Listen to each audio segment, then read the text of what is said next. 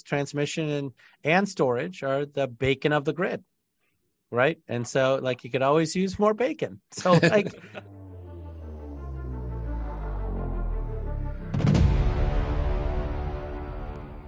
hello ladies and gentlemen. Today is a beautiful september 20th it's climate week in new york city. I'm eric planey. I am lucas finko. And i am jigar shah well, welcome, Jigar. And today, the three of us are the Pirates of Clean Tech. Yar! Yar! Yar! Yar! Oh, Jigar, that that's a top five yar from one of our guests, I think. yes, it is. Well, you know, my my son is is a is obsessed with uh, Descendants right now, right on Disney. So uh, there's a lot of uh, pirate scenes in that in that show we get a lot of that from our guests, right? To talk about their kids and Pirates of the Caribbean. So we're helping you score points with the children. That's right. That's right. All right. Well, first off, this is a great honor for us, uh, particularly here. It is Climate Week in New York City, where Lucas and I are based. I'm happy to say that right now I'm actually broadcasting from the Berkshire Innovation Center in the beautiful Berkshires of Western Massachusetts. So, shout out to Ben, Allison, and the team here for hosting us. But Jigar, uh, Lucas and I have known you for quite some time, going back to when we were in the NYU program uh, together, yep. and you came to speak. But tell us a little bit about yourself and your background, and you know what was your entrance point into clean tech and clean energy, and talk about your motivation several years ago, two years ago, to take really a lucrative, happy, strong private sector gig and to migrate over to the Department of Energy under the Biden administration. Talk a little bit about your motivation there. Yeah, I mean, you know, the thing is, is that as you know, clean tech and climate tech are you know slightly different things. Um, when I started in in 1992 or so, um, I got fascinated with solar and and nuclear power, um, and then decided I was going to go into college, um, you know, on solar power and uh, and did a lot of you know, there weren't any solar programs that, you know, that I could sign up for back then. Um, and so I went to the University of Illinois. And so, you know, and I remember my junior year, I took the Solar Energy Industry Association uh, membership guide and, you know, sent out a resume to all 112 members and uh, got some interviews and my brother and I for for Christmas break like just drove around LA and my car almost ran out of gas on that like route to Flagstaff. So uh, it was um I mean it was it, it was it was a great journey, but I did intentionally want to work in solar. And you know the reason for that for me was that like solar modules as you know by 1992 were stable, right? I mean we had already gotten Tedlar and EVA and others. And so like we we got a sandwich that worked, right? And if you look at that system that's on Georgetown University, it still works, right? That was installed around that time. And so so you know for me it was really about technology commercialization. It wasn't until uh the 2000s when you know i was really sort of inspired by climate and understood you know what our responsibility was there. And so i was more clean tech before i was climate tech. And then you know when we started generate capital the whole purpose of generate was you know when i was starting sun edison i had this beautiful 20 year power purchase agreement with whole foods and ikea and Staples, and everyone, including people who were former Clinton appointees and EERE, said to me that this is way too risky. There's no chance you're going to get these things financed, right? Wow. And so there was no natural place for these entrepreneurs to go. And so we wanted Generate to be that place. When you had a great idea, we would spend the 8, 12, 15 hours understanding what you were really pitching and understanding whether it was really risky or not and you know it it it did really well, and I'm very proud of them. But when the Biden administration called me, I, first of all, I was shocked because in October of 2020 on the Energy Gang podcast, Stephen Lacey asked me whether uh, the loan programs office could be saved, and I was like, of course not. That that is like unsalvageable. And so, you know, of course, like as a sick joke, they called me to, to like to run the loan programs office. Um, but you know, I came in and and I took the job because uh, it was quite shocking to me, honestly, that when I was at Generate Capital, we never called DOE to see what they had to offer. before we made a big investment. And we were doing weird stuff. We did renewable natural gas. We did like, you know, carbon black. We did other things. And I was like, why was that? You know, why is the trust level so low that we just never called? And and and since I've come into the loan programs office, we've been able to fix that. I mean, we have over a thousand CEOs that have interacted with our office. We have, you know, hundreds of investors that have interacted with our office. We've been able to get folks to use the resources of the Department of Energy and the loan programs office broadly. And I do think it's pretty impossible, frankly, to solve climate change without a partnership between the private sector and government. And right what we had before was not a partnership, it was just tax credits. And now I think we have a partnership. 100%. I 100% agree with that sentiment. Yeah, I can agree with that too. I mean, that's that's a good segue because we wanted to talk about that a little bit more. You know, we took August off, but it ended up being a great month for President Biden and uh, the DOE with the passing of the Inflation Reduction Act uh, and its its clean uh, its clean energy provisions. So, what does this mean for America's ability to transform into a clean energy economy? Well, you know, look, you know, I think that for those folks who've watched Apollo 13, right, where they have to put all the stuff on the table and then figure out how to, you know, change the filter in the uh, in the, the capsule. Um, I mean, the Congress put a lot of stuff on that table. It's not just 13 things. I think there's like you know 433 things, yeah. right? But the growth companies and the investors still have to look through all of those programs that are on that table and say, is this enough? right? Is this enough for me to want to put a hundred billion dollars, which is what it takes to like, you know, cross the bridge to bankability, right? A billion doesn't get you anywhere, right? That's what we did in the 2009 to 2011 timeframe, right? We we probably built four geothermal facilities, for instance, right? And mm. that didn't lead to a renaissance of the geothermal industry. It led to four geothermal plants, right? and so you got to get to a hundred billion dollars of private sector commitment, and that has to be enabled by the government. And it can be enabled by tax credits. It can be enabled by forward market commitments, right? By these large corporations that now want to buy green steel or green cement or other things. They can be enabled by the loan programs office and the additional loan authority we got. It can be enabled by um, you know, lots of things, right? Federal procurement of things. But like, but the challenge that we have is that for so many entrepreneurs and companies, right, delivering on the promise of carbon reduction was not on their menu, right? Think about it. If you're a venture capital backed company, right, you create a beautiful new way of installing solar on rooftops or, you know, doing whatever and then you SPAC the company and you know you're suddenly a billionaire you sold 400 million dollars of stock you're now super wealthy and you've sold 28 million dollars worth of stuff well that doesn't solve climate change right like that's that like is whatever that is right and so now we all need to work together to figure out of all the 400 plus programs on the table i'll give you an example heat pumps right you got four and a half billion dollars worth of subsidies that are going to be sent out to the states on a formula basis for heat pumps. You got virtual power plants that we're actually working on at the loan programs office, right? You've got tax credits where the Office of Policy at the Department of Energy is writing, you know, some of the rules, and then they're recommending those to the U.S. Treasury Department, who then will have to decide which rules they want to implement, right? But right now, for instance, if you do a third-party ownership deal on residential solar, right? The tax credit is accrued by the homeowner. And then you basically could say, hey, when you get the refund, can you pay a bigger payment against your loan?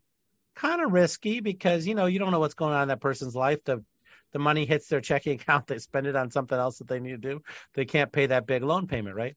Maybe in the future, there's a way for that tax credit to be assigned to the loan uh, providers so that the loan provider can go to the treasury and get that money directly right and then they could just provide a cheaper loan rate to the heat pump thing right you can already see mm. how complicated this gets and now the epa has this accelerator program where you have seven billion dollars worth of grant program, but then you have another twenty billion that's going to go to green banks and that kind of stuff, right? To provide smaller loans to people, right? And and then so you have all of these things that are happening right?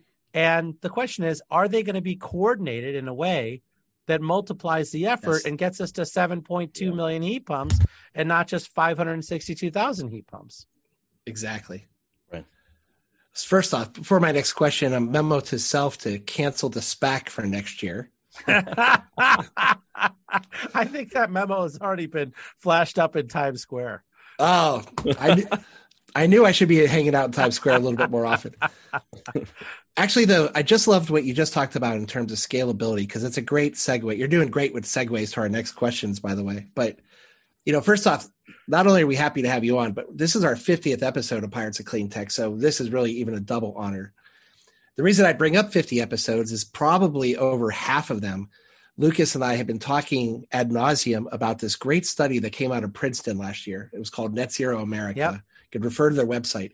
And for us, it was one of the first comprehensive roadmaps about how to take a finite amount of capital that's in this universe, in this country, and to help direct that capital in order to get to net zero and President Biden's goals ultimately uh, for 2050.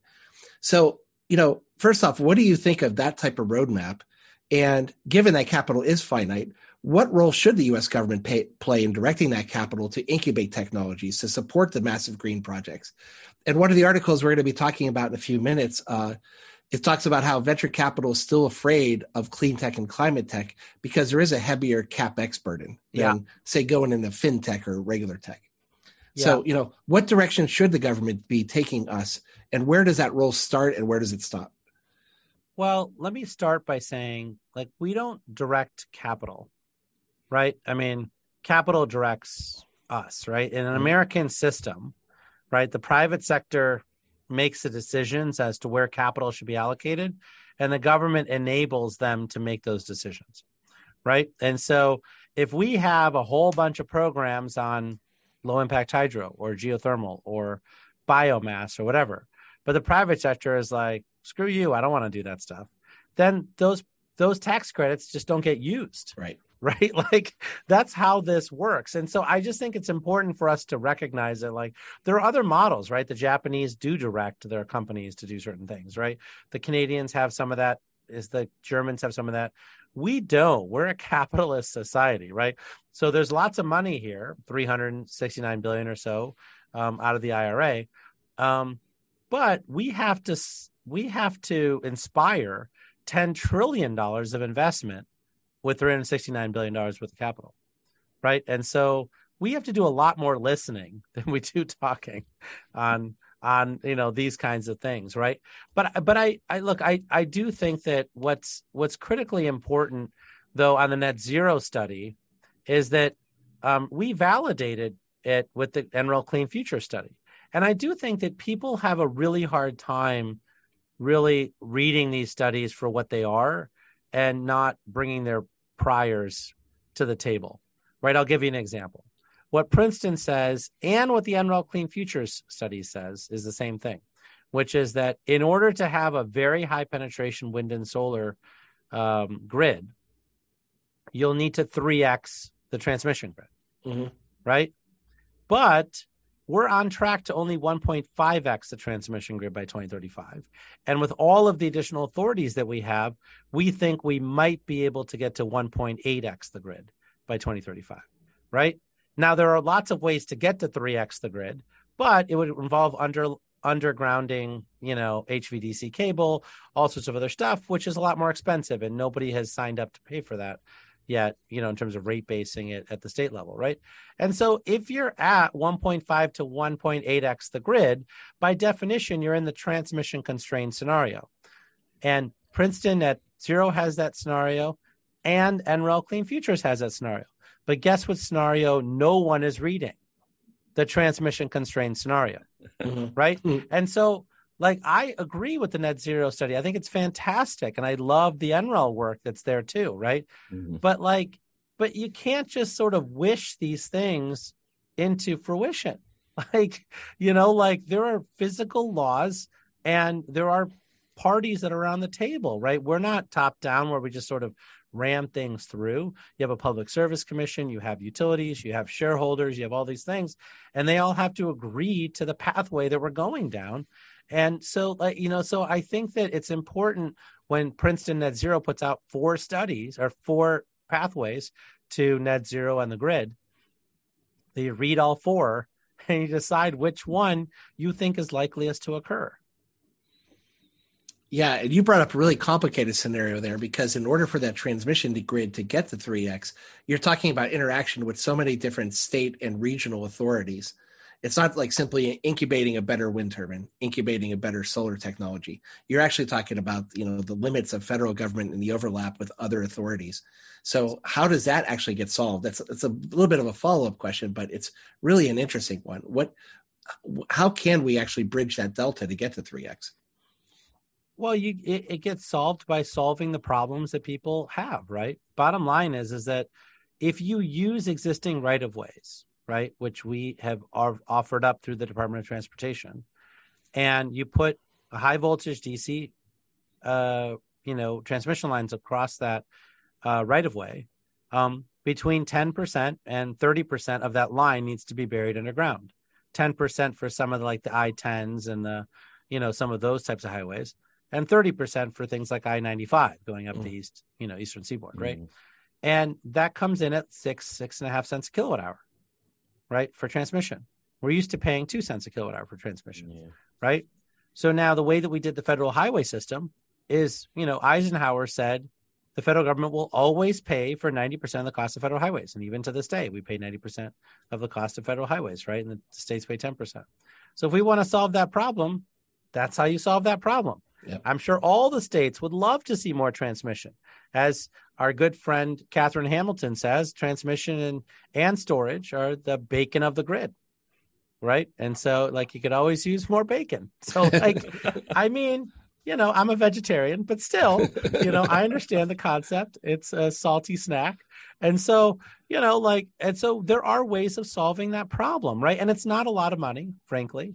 It's not a lot of money. It's about $200 billion to to make all of our transmission dreams come true. And you know, so if the federal government want to put up 180 bucks, billion bucks, uh, they would do that, right? And the solar and wind industry, frankly, needs transmission more than they need the tax credit. Right. So, like, so in in in general, there are ways of solving this problem, but the notion that we're going to solve the problem just by, you know, just saying, you know, look to your higher angels, maybe but like you know have stakeholders that they have to report to and so we have to all live within the world that we're in and then figure out what problems we can solve and which problems we can't and so we have to find a workaround. Yep. Yeah i feel like we could talk about this all day eric. We could we could. Can we talk specifically about the loan program office a little more maybe Never. Uh, programs. We are programs. a black box. You're not allowed to know anything about the loan programs office. loan programs office, yeah. Um, so it has quite a history, right, and a track record already. Uh, it's been around for quite a while, but I think a lot of people don't know much about it. Um, so if you could talk about it, maybe and how it's evolving a little with the IRA, also maybe. Yeah, no, that's great. Um, so when I came into office, um, the secretary called the office dormant in her in her uh, confirmation hearing. So that's probably the starting point. Um, we had a roughly forty billion dollars with the loan authority. It's split under Title 17, which is where the project finance was done for solar and wind and geothermal and transmission. Um, then we had the Advanced Technology Vehicle Manufacturing Program, which is where Tesla got their loan. And then you have the Tribal Energy Loan Guarantee Program, which was two billion. When the IRA passed, we got about hundred billion dollars of additional loan authority in those three categories. So 40 billion in Title 17, wow. 40 billion in ATVM, and roughly 20 billion dollars in the Tribal Energy Loan Guarantee Program. And so the the goal of the programs are to help innovative technologies, you know, succeed. Um, the the 1703 program, um, we've had a tremendous amount of interest in. So we already have 60 plus billion dollars worth of loans that have come into the uh, Title 17 1703 program, and then we've got uh, 20 billion or so of loans that have been applied for in the Advanced Technology Vehicle Manufacturing Program, um, and then we're still working to bring up the Tribal Energy Loan Guarantee Program, which is great. Um, we separately have this new program called the 1706 program, uh, which is the Energy Infrastructure Reinvestment uh, program. And in that program, we're taking old energy infrastructure, and that could be transmission lines, coal plants, natural gas plants, abandoned mine lands, uh, tank farms, petroleum infrastructure, pipelines, you know, refineries, and and converting them into low carbon uh, energy transition, um, uh, you know, friendly, you know, sort of, of, technologies, right? And so a lot of folks are looking at using uh, that program to convert coal plants to nuclear plants, for instance, right? And so, um, so, so that's a very interesting program. And the way that works is we were given five billion dollars to pay the points on loans, right? So you have U.S. Treasuries plus three eighths, and then we pay the points to get you to U.S. Treasuries plus three eighths. So if you're really risky, we pay a lot more points. If you're not very risky, we don't pay any points. Um, and so once that five billion is gone, then our loan authority is gone there, right? And so if it's a ten percent you know number of points we have to pay for a billion dollars it's a hundred million dollars well then it would stretch to 50 billion dollars of loans right 5 billion of credit subsidy if it's much lower risk, then we might be able to go to all the way to $250 billion of loans, which is the cap that they put on the program. So everyone's been talking about 250 billion, but it depends on how risky the projects that come in. But one place that we can absolutely use this loan program is in like Puerto Rico, for instance. Mm. Puerto Rico um, was just hit with another hurricane. Um, you know, my heart goes out to our brothers and sisters down there. Uh, but you know, like we have the ability to implement a microgrid strategy or a rooftop strategy or all these strategies that might provide a more robust grid um, in Puerto Rico um, with the 1706 program. So, um, so we need an applicant. So whether it's PREPA or AES because they own that coal plant there and they're shutting it down in 2028. But like, you know, folks like that have to come to us. We could also reconductor transmission lines, right? So there's a lot of transmission lines in the country.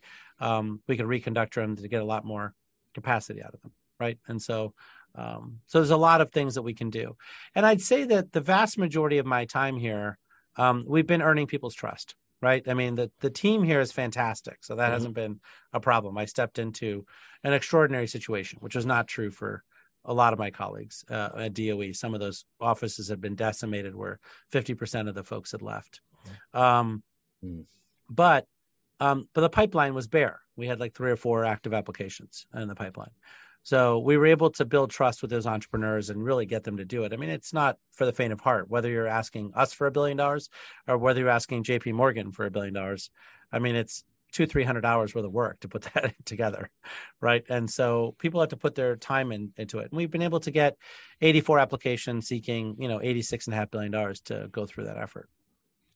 Wow, that's fantastic. What are, what are some of your targets for the next couple of years on loan programs office in terms of is it based on number of applications? Like what are your metrics for success?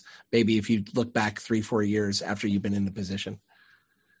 Well, I mean, I think that, you know, right now I'd say we're we're on track to putting about twenty billion dollars worth of loan commitments out the door every year. Wow. Um, and so I think that's great. Um, with all the additional loan authority we got, though, that's not enough. So we have to actually now raise our expectations. I think we're, you know, going to try to hire hundred more people between now and the end of the year, uh, both as contractors and as um, as federal employees. And so, if you have any interest in joining our office, you know, let us know.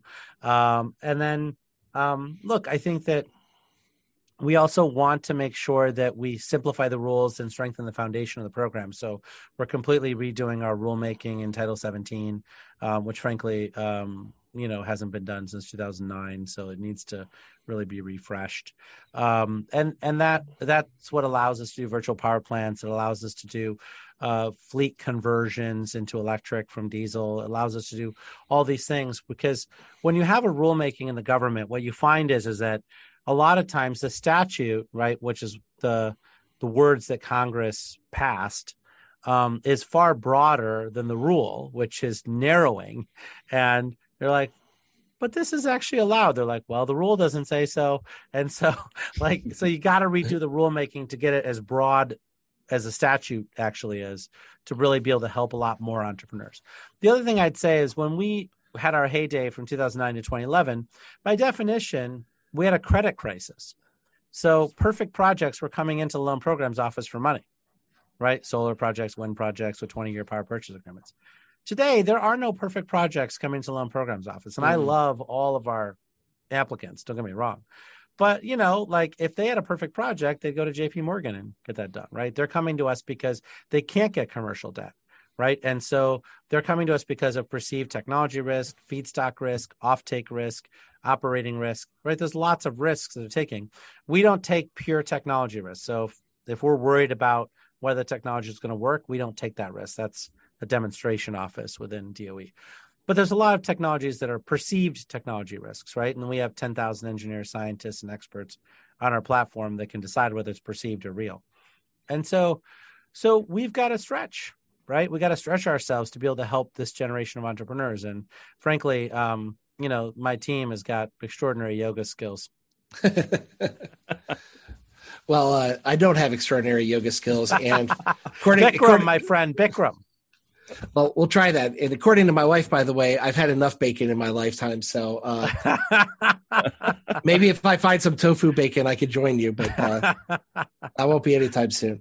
Hey, uh, you know, you mentioned about your hiring that you're doing. And really, when Lucas and I started this podcast, we realized immediately a lot of our listeners are younger, college age, coming right out of college.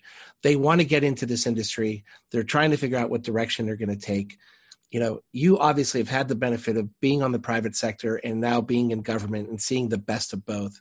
What advice would you give? We always like to end asking our guests, what advice would you give your younger self? What advice would you give to younger people looking to be part of the growth of sustainability in the US? What avenues can they take? And talk about the, the nobility of serving in government roles.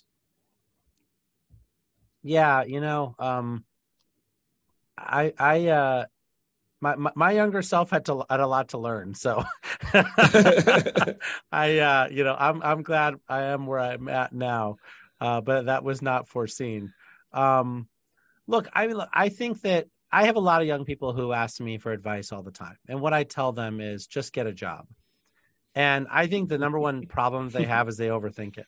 I had a good friend of mine whose yeah. son is you know they're from north dakota and he said he said, you know, Jigar, I really want to work in clean energy. And you know, at the time it wasn't a great time to join the clean energy industry. We weren't hiring a lot. And but he was being offered ninety-five thousand dollars a year out of college to work in the fracking like fields in like in the Bakken. I was like, go work for them. He's like, what are you talking about? I don't want to work for them. And I said, you know, those are proud Americans doing really important work. And you're going to learn a lot of skills around environmental safety, uh, around figuring out how you actually like safely work in a job site, how you do project management, you know, how you work with all these like complex uh, systems. And, you know, like I, in general, when I graduated from college, I did, you know, two year stints at a couple places and then found my footing. I, I think that the number one thing that I see today's young people doing wrong is overthinking this. If you've got a job offer, you're better than 99% of other people. Just take the job, mm. right? And go get some experience, right? And hopefully you're a sponge and you're learning as opposed to telling me how to do my job at the ripe old age of 22 years old. Um, you know, like just learn from all these people that can mentor you. And then, you know, over time, as you understand what your superpower is, and everyone's got their source of superpowers, right? Some people are really detail oriented, some people are great at project management, some people are skeptics. I've got a lot of curmudgeons working at the loan programs office, and they save my bacon all the time. A lot of bacon references. There's... But, you know, but they save my bacon all the time. I like curmudgeon. So be a curmudgeon, right? Like that's really good in risk management, right? Like there's lots of things, but figure out what your superpower is and then align your career to the superpower.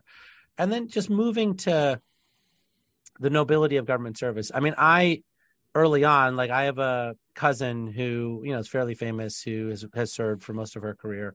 And then my wife um, uh, was at this the Office of Management and Budget. She worked on the Hill for Senator Karen Moseley Braun. She was at the State Department and became a senior executive service at one of the youngest ages you could do it. I think she was senior executive service by like 33 years old. And, um, and so, I mean, I've always believed in the nobility of government service because I had so much of it around me. Mm. Um, but you know, the thing about the people who work in the government is that they um, really are dedicated to making sure that they're fair like they're really dedicated in some ways to their Love detriment. It.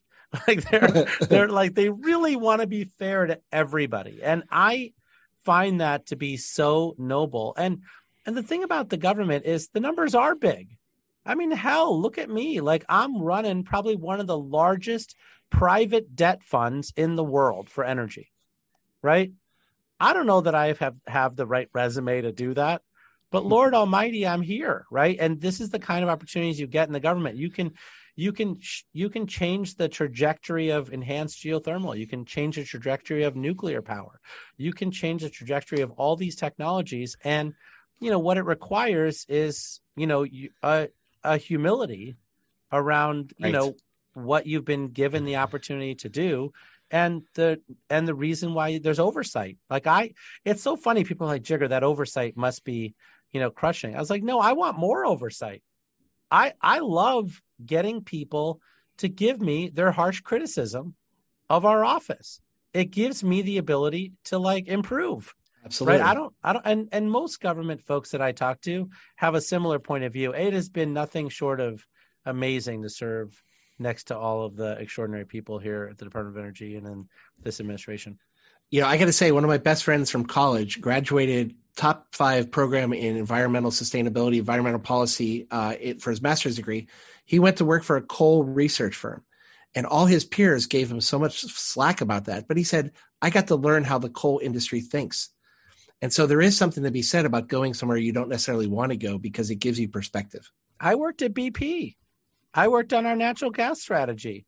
Yeah. Right when you know John Browne bought Arco. Like I look, I I don't hate people who work in oil and gas or coal or any other issue. The, these are proud, uh, extraordinary people.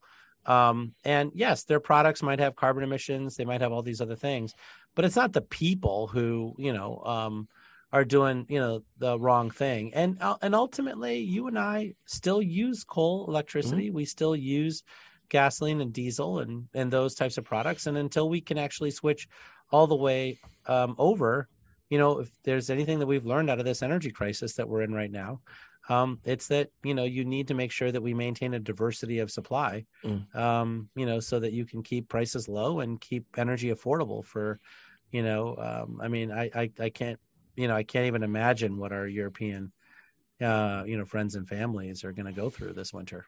Agreed. Yeah. Lucas, anything else? Oh, this is great. I mean, I want to, I want to talk about trans building transmission in the U.S. for another. Let's do it, year. Lucas. Let's lock arms. Let's figure this out. This is a big, gnarly problem with no great solutions. We're going to bring. Why can I not get a transmission line through Westchester? I mean, seriously. Yeah. Come on. Yeah. Well, what, you know, Lucas, it, the key is more beer. I'll try that. That, that might work. we're, we're going to lead with that as your headline quote for uh, for the podcast. more bacon, more bacon, and more beer. More bacon and beer. The B and B's. Jigar, uh, I know your time is finite today. Uh, we just want to say thank you so much. This is quite an honor for us. Um, you know, it's the intention of Pirates at Clean Tech to inform, and bringing you on did exactly that for so many people. So, you know, thank you for what you're doing, and to you and your colleagues at the Loan Programs Office. Uh, you know, you are bridging a gap, you are creating stability, and it's great to have the visibility of your office being successful. Well, it was my pleasure, and thank you for this incredible service you guys are providing. I mean, I think this information I think tends to be dry and honestly like getting it into the hands of American innovators, entrepreneurs, um, and change makers is critical, right? That's how that's how anything that's worth doing gets done. And so really appreciate your dedication to the craft. Excellent. Well, next time we'll see you at the diner for uh, our new podcast, Bacon, Beer, and uh, BS. Thank you, Jigar. My pleasure.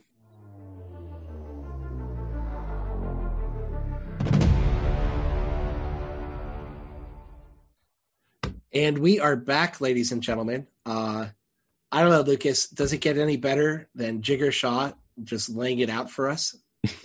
yeah, I know. I I wanted to keep him for like ten hours and debate the you know sighting of new transmission lines. I thought if he had a bottle of Chloraseptic throat spray, you know, where we could have kept him talking and talking and talking, you know, for hours and hours, that would have been fantastic. But I agree. I mean, but he hit the nail on the head there, right? These the solutions are out there. The spending is out there. We just have to get our ducks in a row. Um, you know, and I loved how he tied in the Princeton study that we talk about with the NREL study that is very similar. Uh, yeah. Has very good intentions. Again, shows government in action in the right way. Yeah, and I'm a huge fan of the Clean Energy Future study also. So it's really funny that he brought that up because that's one of my favorite studies.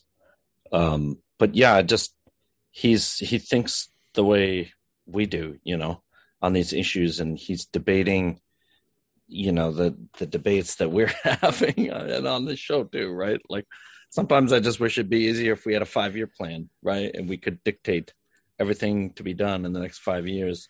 But he's right; that's not the system we have. Right? No, that's right. And you know, if we did have a five year plan and we did dictate it, it probably would set us up so that after that you can go to almost a free market plan and the ground is set, the infrastructure is set, the transmission is set, right? Yeah, that's a Pandora's so, box. I don't know it, if you. I know, I know, I don't disagree.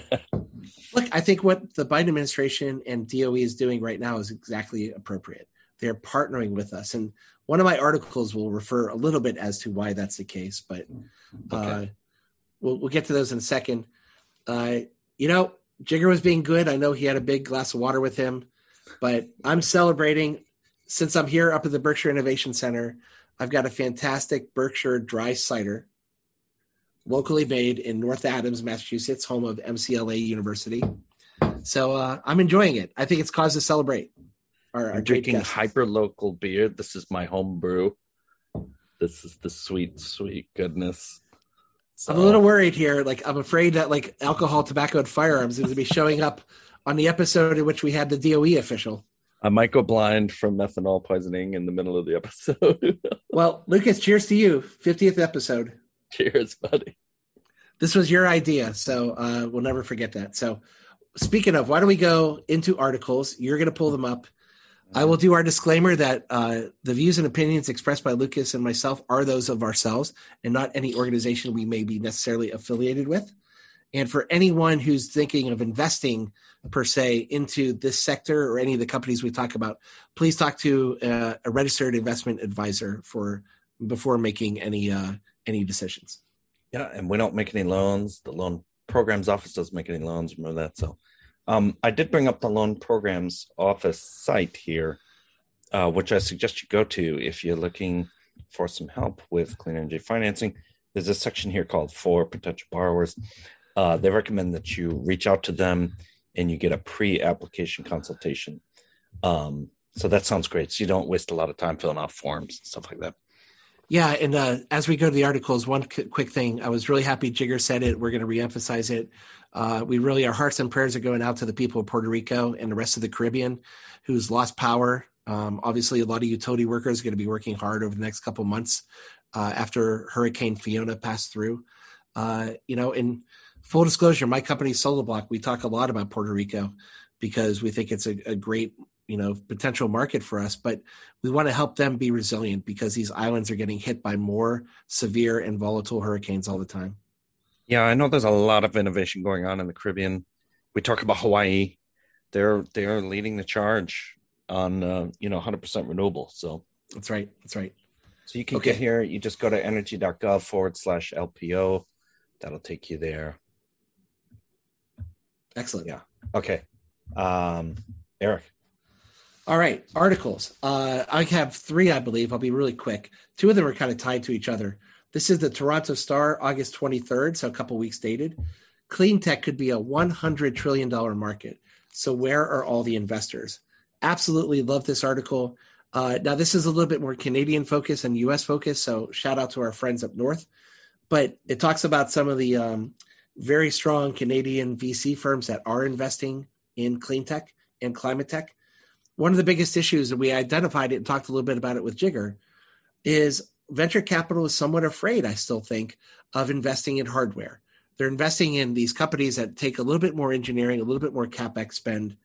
Uh, a lot of VCs have a time horizon that goes no greater than five years a lot of these technologies are going to take longer than five years because you're talking about developing the hard product and then implementing that product. It's not as easy as developing software. It's not as easy as developing an app that ties into an existing platform somewhere. So clean tech needs all the help it can get. In the venture capital market, I think as time goes on, they are going to get a little bit more comfortable with the path to sustainability. But there's some Q and A here with I think three or four representatives of three of the best, four of the best um, uh, VC firms. I think we have Telus Pollinator, we have uh, Chrysalix Venture Capital, we have BDC, and Cycle Capital, and you know they really do talk about again the market and opportunities for Canada's clean tech startups.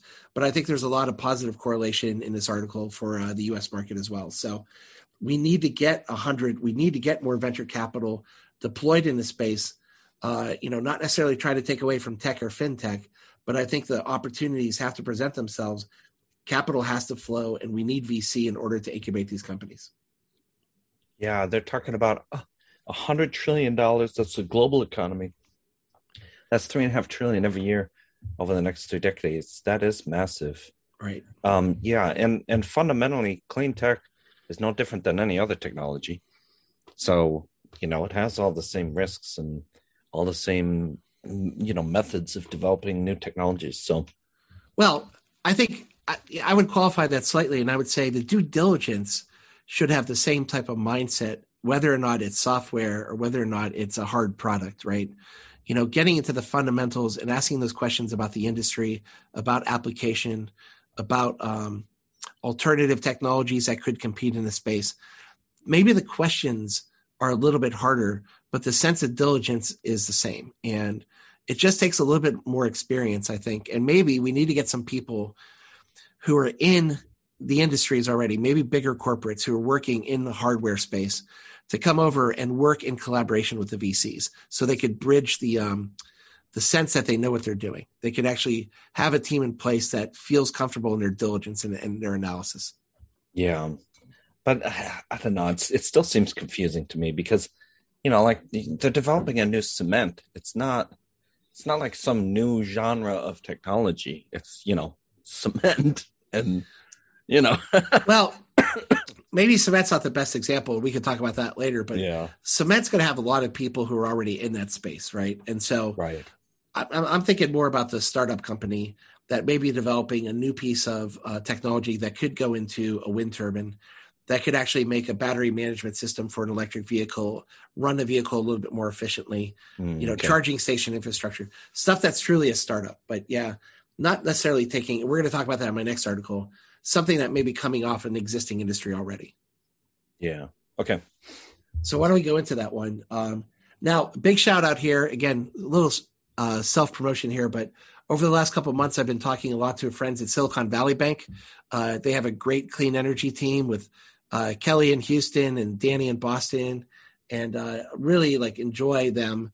And I noticed that they put out a piece that's relevant for my existing company, Solar Block, that I work my day job for but it ties very well into what we were just talking about construction tech startups, the VC funding journey. I've really, over the last year of, in my current position, have really gotten to understand and appreciate what construction technology is. You'll hear Contech, you'll hear Prop Tech, which is more about property technology for existing buildings. But the innovation coming out of here is tremendous. Um, I think in the first half of this year, there was $1.3 billion investing in construction tech. That's up 44% from the prior year. Um, you know, these are hardware focused startups. Again, as we were talking about, these are companies that are looking for creating building materials, creating technologies within that space that traditionally hasn't had as much innovation at the clip, say, of the auto industry or the technology industry. But now, because buildings are such a central focus in the climate tech fight, you know, really 40% of all greenhouse gas emissions are coming from buildings. And that's either the, the the carbon intensity to make the materials that go into the buildings or the operation of the buildings themselves. So you're seeing that a lot of investment is starting to flow into this space. Um, you know, there were 74 deals, I think, as part of that 1.3 billion uh, in the U.S. market in the first half of this year. That is a significant number. It's definitely trending the right way. Um, you know, valuations they said haven't been uh, going up as high, or they've been a little bit uh, stagnant relative to some other sectors. But that could actually be good from on the on the investor standpoint if you're coming in at that seed or series a round. So obviously there's a lucas is focusing on a chart right now that has a lot of different companies in in this space in the vc space. I think the construction tech is something that needs to be focused on a little bit further. Um, i think time is right because buildings are so important right now. And i've said this and probably i've said it on one of our prior episodes we've talked about wind turbines, we've talked about solar farms, we've talked about electric vehicles. I think buildings are really the next big thing in clean tech efficiency and climate tech. And so the construction tech market is also going to need that expertise, is going to need the VC activity to increase. It's going to need more players. And I think we're going to lead to a big dent against uh, our climate targets for 2050 if the construction tech market blossoms further. Well, yeah, there's a lot here to unpack. This is, um, yeah, look at look at how few deals or or the small amount of money invested in 2017 2018 so this has really gotten big um, just in a few years here. So this is great to see. Yeah i think again there's just a recognition that construction technology is incredibly important. And uh, you know as somebody who's getting to learn a little bit more about say the cement business the masonry business you know in construction technology a lot of you know a, a, lot of players just haven't had that ability to find the technologies in order to like, create the market that'll address climate tech. That's changing now. Um, there's a lot of trade shows a lot of conferences and uh, so there's a lot of opportunities to grow construction tech. So uh, shout out to silicon valley bank for recognizing this. Obviously the name silicon valley you think sometimes it's only tech uh, but you know construction tech and more hard focused tech is something that they're migrating to as well. And so appreciate that and there were some IPOs, so anybody can invest in those now. Some big ones too. That's a big dollar amount, sir. Yeah. I don't know. What am I going to get my 3D printed house? I'm ready to move in. Uh, I've got a 3D printer right behind me here at the Berkshire yeah, Innovation Center. nice, nice little, uh, nice little setup by them. Uh, they're terrible. Don't think no they're. I, there's no shame here. There's no shame. hey, you know what? This is an incubator that's putting innovation into Western Massachusetts into an area of the country that hadn't had it for so long. And I will shout for I will shout about the BIC from the rooftops, no doubt. okay. All right. Um, this article is fantastic. Now, this is Foreign Affairs magazine, something we don't normally uh, publish or uh, you know a journal that we don't normally refer to. But S. Julio Friedmann, September 15th of this year, can green hydrogen save the planet? How to unleash the potential for new energy technology. Now, if you don't have a subscription, you pretty much get one free article. So this will be your free article. Um, but I was I was really fascinated by this. Mr. Friedmann is uh, somebody that is a chief scientist at Carbon Direct, non-resident fellow at the Center of Global Energy Policy at Columbia, uh, at their School of International Public Affairs. And I just love this because it was a deep dive into understanding why green hydrogen matters right now. It talked about how big in terms of how many projects are coming online globally there's 150 projects that are roughly 250 gigawatts of power that'll come out of these 150 planned projects which is three times the world's uh, three times the scale of renewable investments that came online globally last year i mean this is really significant we are talking this article very heavily talks about why green hydrogen is great it does talk about some criticisms and bottlenecks I do think it would, it would be great to have a little bit more of a different perspective to see if green hydrogen is a real deal. But you know, you're talking about the scalability now. You're talking about countries like Chile, who uh, want 10% of their GDP in 2040 to come from green hydrogen. Uh, you know, the application and where you could use green hydrogen has so many different end market applications. From I think they're talking about infrastructure, transportation, et cetera. So there's a lot happening. There's a lot in this article it starts to get me thinking more that green hydrogen is the real deal.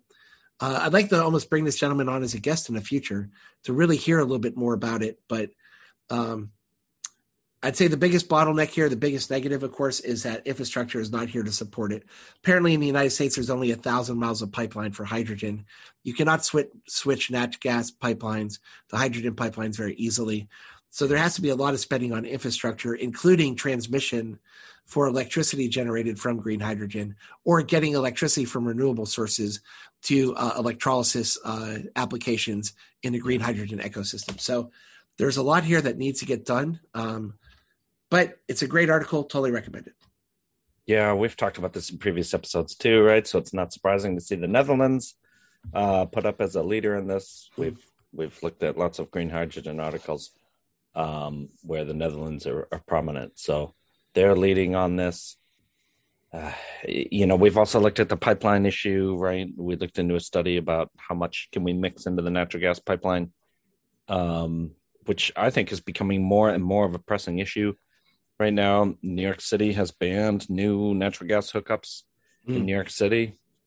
So, uh, you know, you, what are you going to do with all that infrastructure? So, yeah, Massachusetts, by the way, their clean energy legislation passed last month uh, is going to allow 10 cities to outlaw and ban fossil fuel hookups for new buildings in 10 different cities in Massachusetts. That's significant. That's crazy. It's yeah. happening. Yeah. It is. Well, I mean, what are we doing? Are we serious or are we not serious? Well, this is where, again, I, I was really appreciative of Jigar giving a positive shout out to the oil and gas industry and the people there within, because it's the balance sheet and the checkbook of the oil and gas industry that can scale up green hydrogen. And I think that there's probably a lot of R&D taking place at those companies in Houston and elsewhere that's going to be leading to a, a, green hydrogen renaissance. And if that takes place, then all of a sudden you're getting costs down and you're getting scale uh, economies of scale. Yeah, I agree. You, you can't go to the oil and gas industry and say, "Hey, we don't want you anymore." You you have to say, "Go this way" or "Do this instead." We need you. We need yeah, you. We need That's you. All. Yeah, that's all. So those okay. are my articles. Uh, over to you. Okay, I'll I'll just have two quick ones.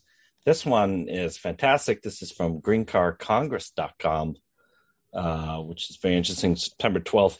Sandia Innovation eliminates reliance on rare earth magnets for large scale wind turbines. So, this is fantastic.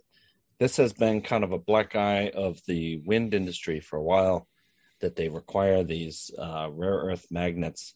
And so, luckily, one of our national labs here at Sandia has innovated a new technology they call the twist twist act technology and it uses this novel approach to transmit electrical current between a stationary and rotating frame so that's interesting so the rotating sheave here would be on your wind turbine and then the planetary sheave would be on the uh, or the stationary sheave would be on the tower of the wind turbine and you need a way to uh, move the electricity from the rotating to the stationary. So they have this conductive belt and these planetary sheaves, planetary sheaves. So these uh, planetary kind of gears would uh, rotate around, um, and the conductive belt would conduct the electricity. So this is very interesting. They say they will eliminate reliance on rare earth metals, which is fantastic because I think 80% of rare earth minerals come from one country who um, everybody's a little nervous about today. So that would be hmm. a good move forward. So really cool to see this. Yeah, quick comments. First off, uh, pirate shout out to fellow pirate Rob Parker. I think he's the one that alerted us to this article. Uh, great job, Rob. Sandia National Laboratories. I've had the honor of, of talking to Sandia over the last couple years, and uh, what an incredible organization! And these national laboratories, NREL, Sandia, are just doing such great things to advance technology that they deserve a personal shout out. And just kind of all the above in agreement with Lucas on the content of the article. Uh, again, this is the let's take an existing 1.0 technology, make it a better 2.0.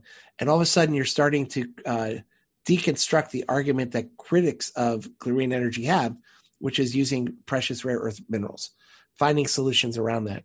Sometimes, you know, you're going to have you're going to have to use things that cost carbon, that put carbon into the air in order to make something more beneficial. But you learn from that and you learn how the next generation takes away that carbon usage. So this is a great article about innovation and tr- truly appreciate it.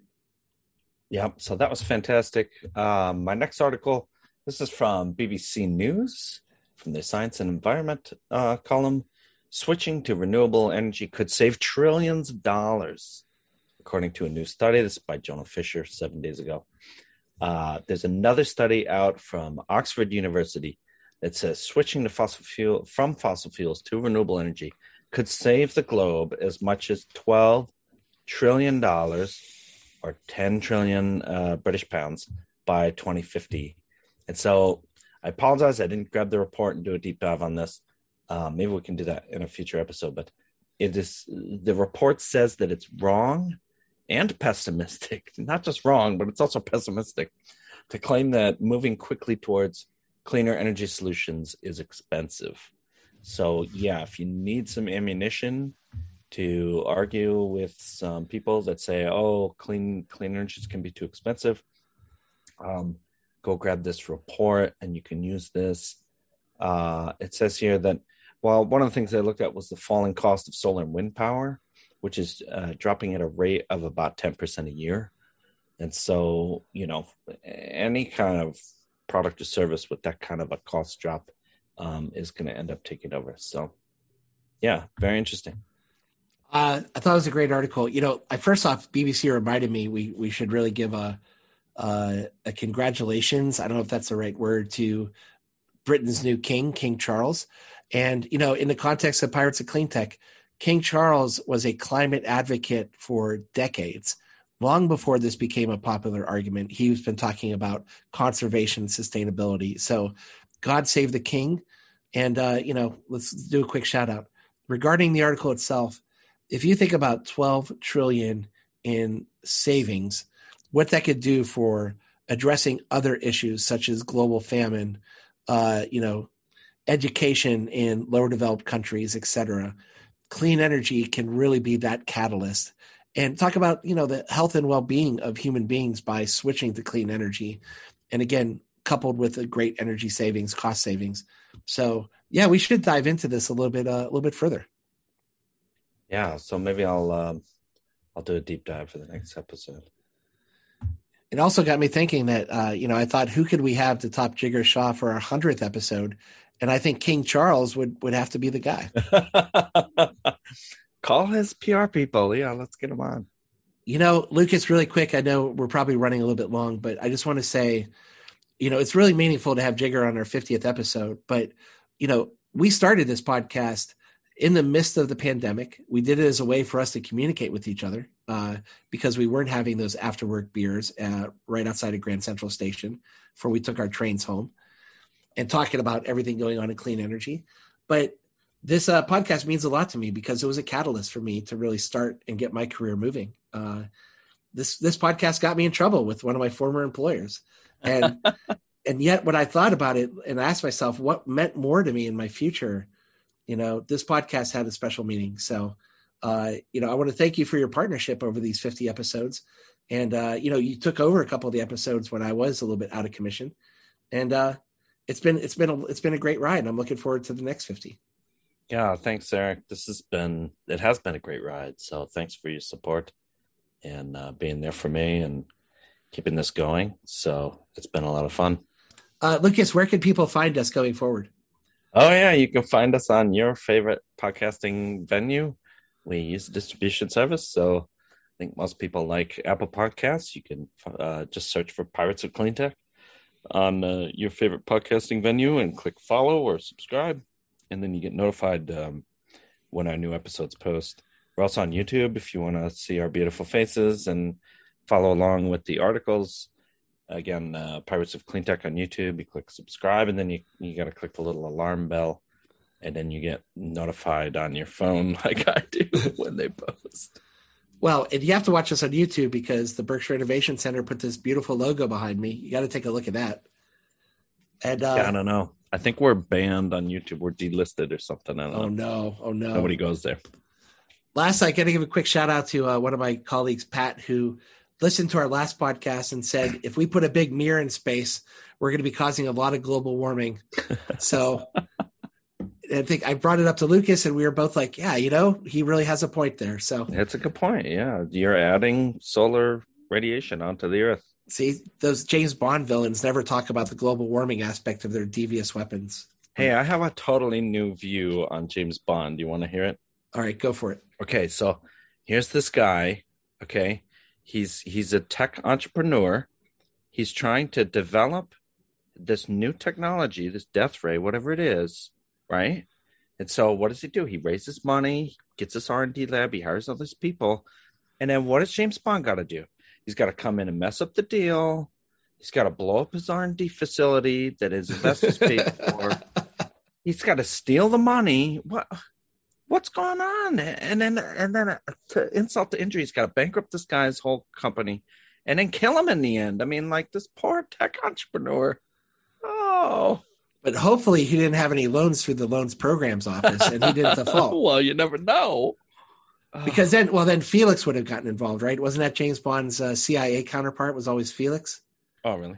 Yeah. So I think if Felix is not in that movie, There is no loan through the U.S. loans program. Oh yeah, probably. Okay, but it was in the Casino. I was just watching Casino Royale the other day. So That's a great one. I actually that's my favorite of the Daniel Craig ones. I, yeah, it's good. So, Yeah. well, listen. Uh, once again, to our listeners, thank you for everything. Uh, with that, I am Eric Planey, I am Lucas Fitko. and we are the 50th episode old Pirates of Clean Tech. Yar! I love that. I love your James Bond.